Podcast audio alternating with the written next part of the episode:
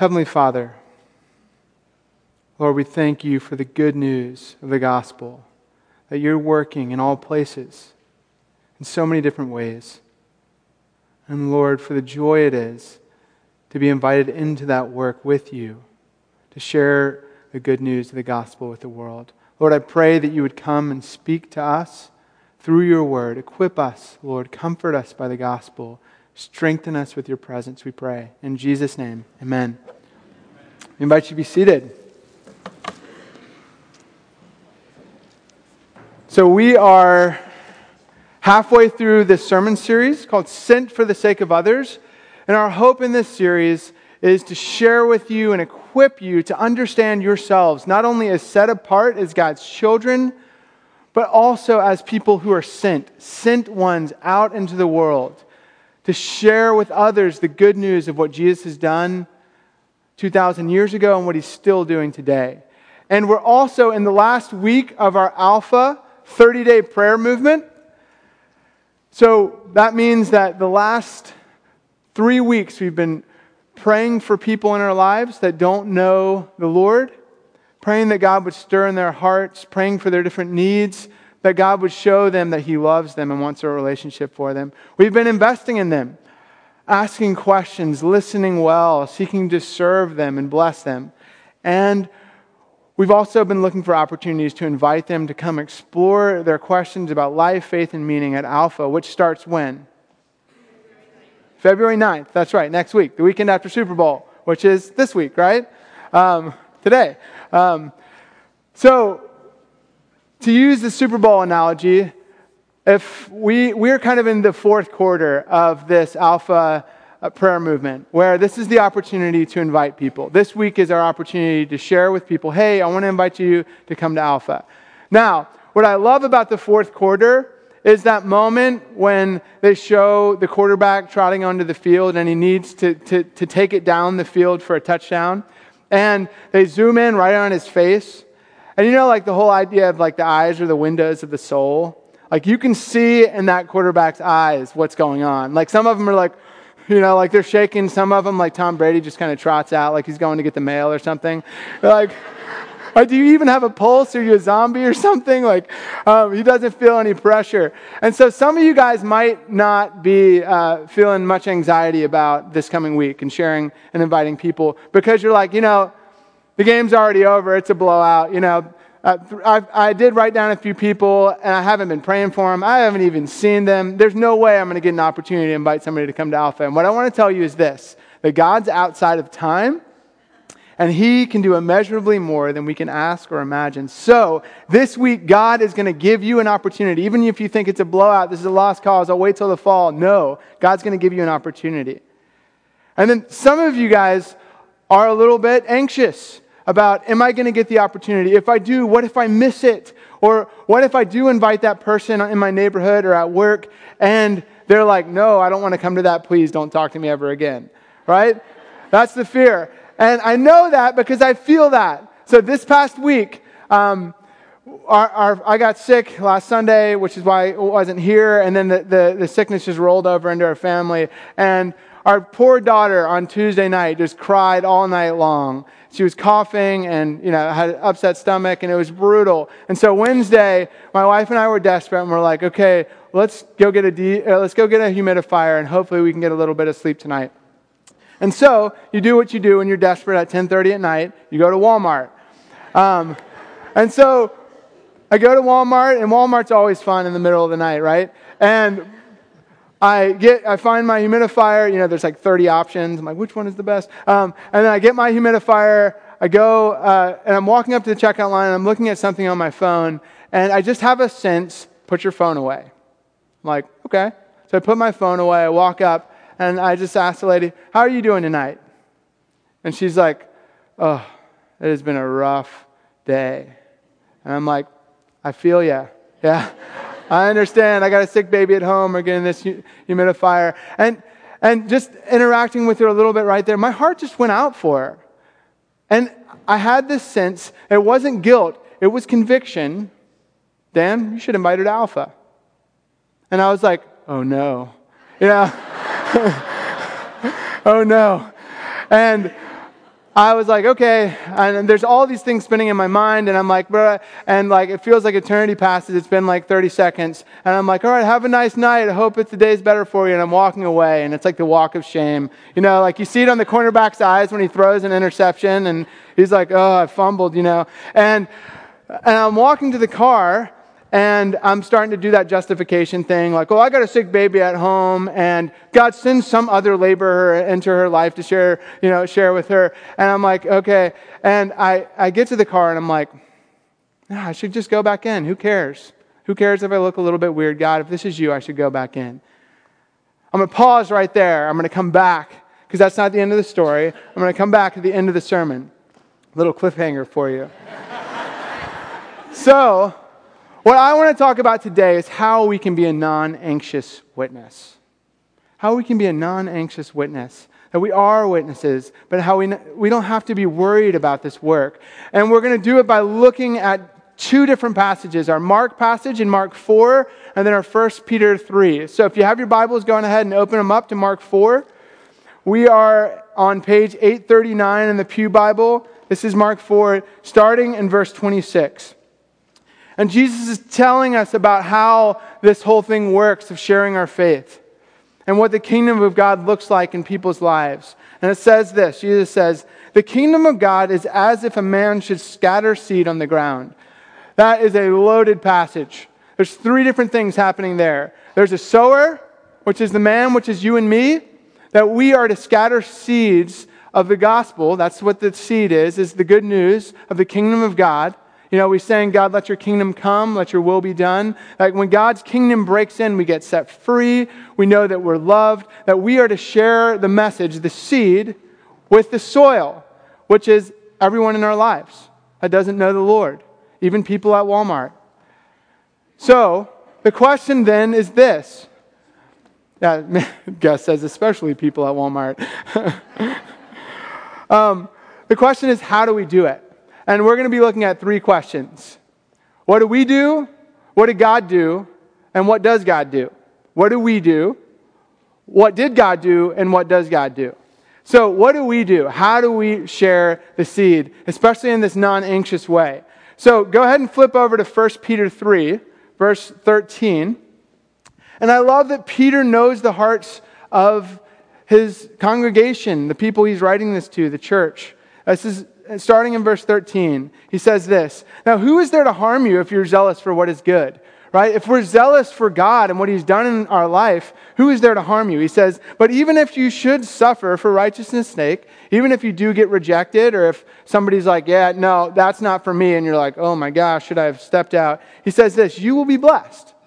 Like you, you are sometimes going to get rejected when you share the good news that you found. But he says, you will be blessed. And then he goes on. He says, have no fear of them, nor be troubled. He's saying you don't need to be anxious. And here's why. Here's how we are to do this work. He says, but in your hearts, honor Christ as Lord as always. And so I want to put, I want to talk about five different things. Okay? And these are all start with R, so they'll be a little bit more memorable. If you're a note taker, this would be great. Um, they all start with R. The first one is this, that we are to be reliant. As we go in to share with other people, that it's not about us mustering strength to share and to invite people. It's actually, it starts with our relationship with God.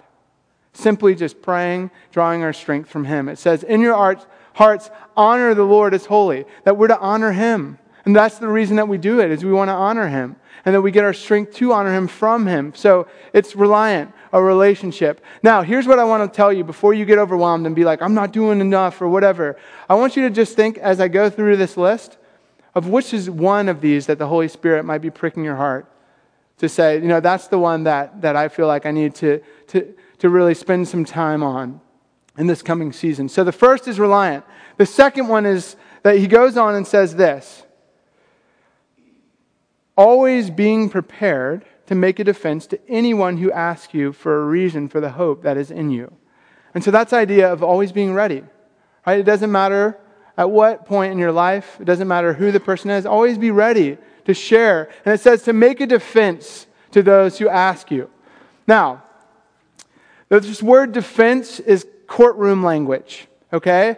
And in the courtroom, there's two primary people apart from the judge, you know, or the jury. And if the jury is the people trying to decide, you know, is Jesus real? There's the lawyer, lawyerly types, and those are the ones that seek to present evidence to people. And that might be you, right? You might be that type of a believer that you're like, I always love to learn more about the evidence for Jesus' existence, for um, the, the, the cross and the resurrection, for the evidence of the work of the Holy Spirit in people's life. And I love to present that with people. And I would encourage you in that. That, that that art of persuasion, if people have questions, if you're the type of person that you can, you know, dialogue with them about those questions and share your findings. And so there's kind of the lawyerly types that their defense is persuasion. But notice it's not just that. He doesn't just talk to people who are really good at and have a bunch of head knowledge. He says this, be prepared to make a defense to those who ask you for the reason for the hope that's in you. See, that's a lot more personal, isn't it? And so you have the lawyerly types, but then the other people in a courtroom are the witnesses that are just the people that are just sharing the story of what happened. I mean, this is what happened. I don't, I don't, I don't know what that means, but this is what happened. And for some of us, we might not be the lawyerly type, but we might be the witness types, that we can share our own story of the change and the difference that Jesus has made in our life, the hope that he's given us in the midst of hardship, the, the transformation that he's brought when you were stuck in some sin, and then you realized you were loved and Jesus led you out. That we we can be witnesses to just share the story, that, that where our hope comes from, where our hope, where our hope is built upon. And so the first thing is we're reliant, the second thing is we're ready. The third thing that, that Peter encourages us to be is he says, yet do it with gentleness and respect. Be respectful. As you're going about, you're, you're not trying to argue somebody into the kingdom. You're not trying to be confrontational. You're not trying to, you know, make them squeal. And so they're like, oh, I guess you're right. Your goal is to do it with gentleness and respect, to love and treat them with dignity, to listen and love them. And that's what I love about Alpha. It's a place that you're that people are going to be respected and be listened to and get a chance to share their perspectives. Then he goes on to say this, having a good conscience, so that when you are slandered, that's interesting, even if you are reliant, ready, respectful, sometimes people are still going to reject you. They're going to talk about you. He says that having a good conscience, so that when you are slandered, those who revile your good behavior in Christ may be put to shame. And that's the idea of just being real. Having a good conscience, living with integrity. And I think the most, uh, the, the best way that we can do that is by not trying to be a perfect Christian and having it all together, but being real with people about our struggles, right? That's one of the biggest uh, challenges that, that people are turned off by Christianity because they feel like Christians are hypocrites. But be real with people. Be real about your struggles. If you, if you, you know, said something mean to your coworker and you're like, I could never invite them to Alpha. They hate me, right? Go to them and say, you know what? I, I'm sorry. I was a jerk. So be real with people. Live with integrity. And then the final thing is this. He says, for it's better to suffer for doing good, if that should be God's will, than for doing evil. That sometimes we will get rejected. We will get slandered. Sometimes people will talk about us and be like, man, they really are, they're really gung-ho about Jesus, right? And so be resilient. Don't let a couple things that people say that hurt you keep you from sharing this good news with the world. So just be resilient. And so what I would encourage you is just think through, not how can I do all of those different things. This isn't a checklist. This is more just a guide to say this is how I can grow in this non being a non-anxious witness for Jesus. So you can go ahead and take those down, but spend some time thinking about them. Now, then he says this. He goes on and says this. For Christ also suffered once for sins, the righteous for the unrighteous, that he might bring us to God, being put to death in the flesh, but made alive in the Spirit. Now, some of you this morning might be here saying, you know what, why is this so important that I should be sharing it with all these different people? Some of you guys might be thinking, you know, I don't understand this whole gospel thing. Why are people so zealous about this? What's it all about? Why is this so important? And what it brings to mind for me is Kobe Bryant. When my wife told me, Kobe Bryant, and did you hear Kobe Bryant and his daughter died in a helicopter accident? I was like, what? And I'm not a big Kobe fan, but it was utterly shocking for me. And it shocked so many different people, basketball fans, non-basketball fans, because I think what that did, when, when we saw that, it was tragic. It was like the, the sense of, no, that can't be the case. But it also confronted us with this fact that no matter how many things that we have, no matter how many accolades that we've won, no matter how much security we think we have, we're all a split second away from death. That we don't know when our time is going to come. And that's shocking for us. And we push it down and we try not to think about it, right? Because then it stirs up all these other questions in our hearts. Like, well, what happens after we die? Where's Kobe and his daughter? And all those the people that died. And questions like, well, is God waiting on the other side for me? And how do I know, how do I know if I come into his presence that he's going to accept me into his arms and not reject me, right? I mean, Kobe, we know Kobe was a broken man. It's part of his story. So how do we know? And that's why this seed is so important to share and to consider in our own lives, to let it sit in our soil and then share it with others, is because this is how we can know what happens after we die. Listen to these words. It says that Christ also suffered once for sins. That on that cross, Jesus died for all of our sins. The sins of the world, but each and every single one of your sins. And it says this. He says, the righteous for the unrighteous. And what that means is this. That Jesus was perfectly righteous. If this was the list of Jesus' sins, there would be nothing there. He was perfectly righteous before God. And what it says is the reason that he died is because of our unrighteousness. That if this was the story of our lives, there would be places that we hurt people, that we rebelled against God's ways, that, that our all of our stories are full of things that we regret. And they cause us to ask questions about what kind of person am I? And what we hear in this simple passage is this, and this is what the gospel is all about. It's not about being a good person. It's about this good news, that Jesus died for our sins. He took all of our sins on himself so that he, listen to this, it says that he might bring us to God, that we might be able to come to him and look like him, pure and spotless. And that's the reason for the hope that's in us. And I was wondering all these questions about Kobe. I didn't know anything about Kobe, but the hope for me and for his daughter was that I heard that morning before he boarded that helicopter that he had been at Mass at seven a.m. And my hope is that Jesus presented Kobe pure and spotless before God, because Jesus took Kobe's sins and your and my sins on the cross to set us free, that we could be brought to God when we die, but then be brought to God right here, right now. That's the message of the gospel. It changes everything. Not just about our death, but about our life. I want you to know it. I want you to know that you can be set free. I want you to hear a couple stories. These are stories of people who came to Alpha, like you and me, mixed bags, and what happened to them. Go ahead and play the video.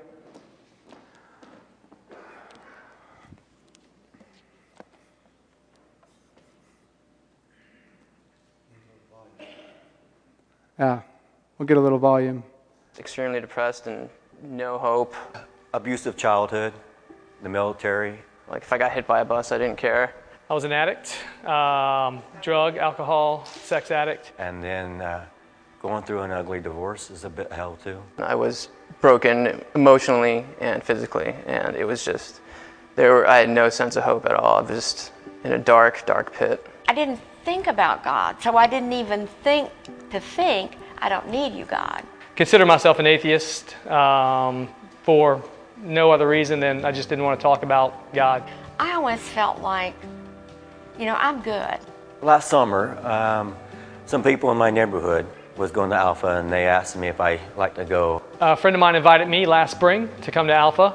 I got an invite from my friend Missus Weirs to attend this Alpha program at Grace. So I was like, okay, you know, I took it as a sign. I was like, all right, I'll go check it out and see what it's about. I wasn't expecting me getting some answers of the questions I had, uh, beating some demons that I had.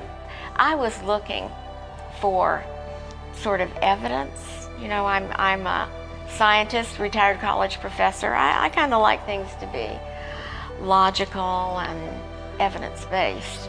It helped me tremendously, answered questions for me uh, continually. Asked why, what, who, how come. I, since I retired, I haven't had that kind of discussion group, you know, where you can talk philosophically or, or um, to hear other people. And um, that was just, I like that. I, I, that was kind of missing. It's like watching a movie and, and then adapting to it. Videos themselves, you know, they have an impact on you. You know, that might fade a little bit, but as you come into a group and start really talking about it, you get all the different perspectives, it begins to really sink in, and you take it with you. And the love that was in, in this atmosphere, the people that don't even know me, you can see it, you can feel it, without even them saying it. I found out that I really wanted to have a relationship with God, which I had not anticipated. And I had a lot of questions um, that I'd never had answered, and that's what Alpha did. Helped me tremendously, answered questions for me. Very first episode of the Alpha series addressed that. It was very impressive in terms of the evidence for God and Jesus. Just started to, to speak to me and started to put my mind at ease, I guess. We was in the um, area about forgiveness, and I've been carrying this guilt and this hatred for so long. A lot of us are so in, uh, so used to being in control, but uh, you know, when I finally let go of the reins and let him take over, uh, things got a lot better. In nineteen ninety-four, I received a phone call about a drunk driver killing my wife and daughter. He did time, he got out, and it's about time for me to forgive him. And so I made a phone call. Like the book says, it's like me drinking poison and hoping he dies. And I just want to clean the slate. Things are night and day now. You know, before, like I said, I was in the abyss, and now I'm out in the light, in the sun. The Holy Spirit came into my life. I struggled with it because it was different. I wasn't used to it. I started asking questions, you know, how do I deal with it? Since I was been lost for so long. I was lost, I was broken, um, spiraling out of control. I had a lot of bitterness and hatred. I left with a, a peace um, that had, I wasn't used to having. I witnessed that I changed from an evil man to a, a pleasant, humble man. You know, I, I wake up, I'm like, oh wow, you know, thank God that I'm here, and you know, he didn't give up on me. I gave up on myself. I think, not think, I know I'm, I'm going to continue being that person because the Holy Spirit's not God. I want more. I mean, I want to keep going. Um, I don't want this to stop. Well, for one thing, I enjoy going to church now. Like, I hated it before, but now I actually want to go. I'm sharing my testimony with, with others out there that are just like me, that uh, are lost and confused. Alpha is very easy to understand. It's not personal. It's not judgmental. Just open your mind and give it a shot, you know? Um, you have nothing to lose. I had nothing to lose when I came here. It just tells you the facts and let you be the judge if you want to join or not. And you just might be surprised, and, and as I was, you know, I, I can't get enough.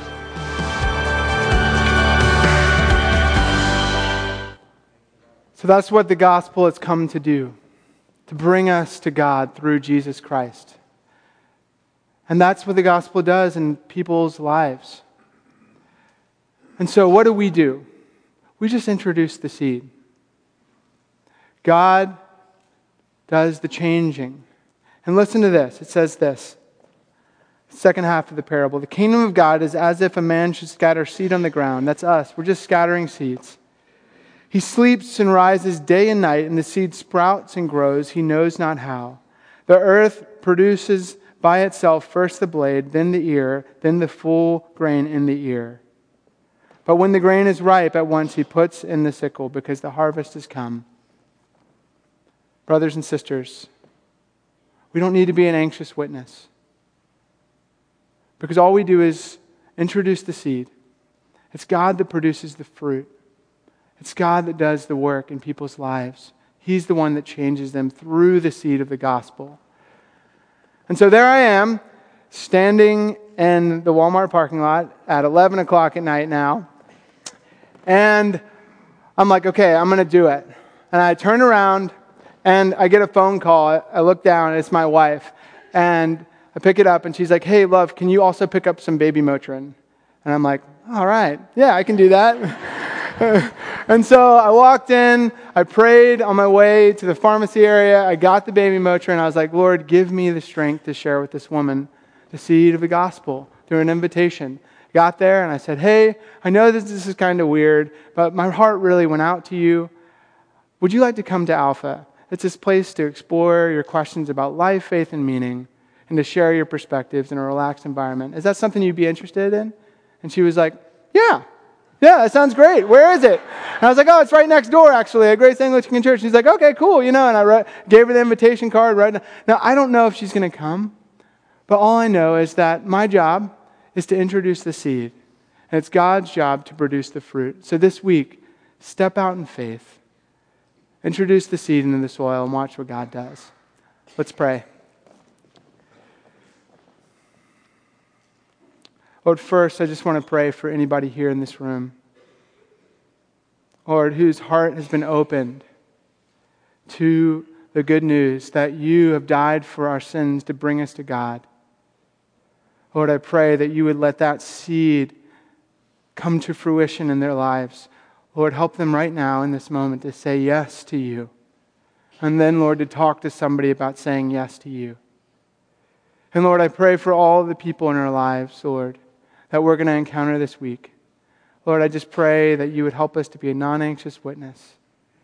Lord, just to be able to share the reason for the hope that we have. In Jesus' name, amen.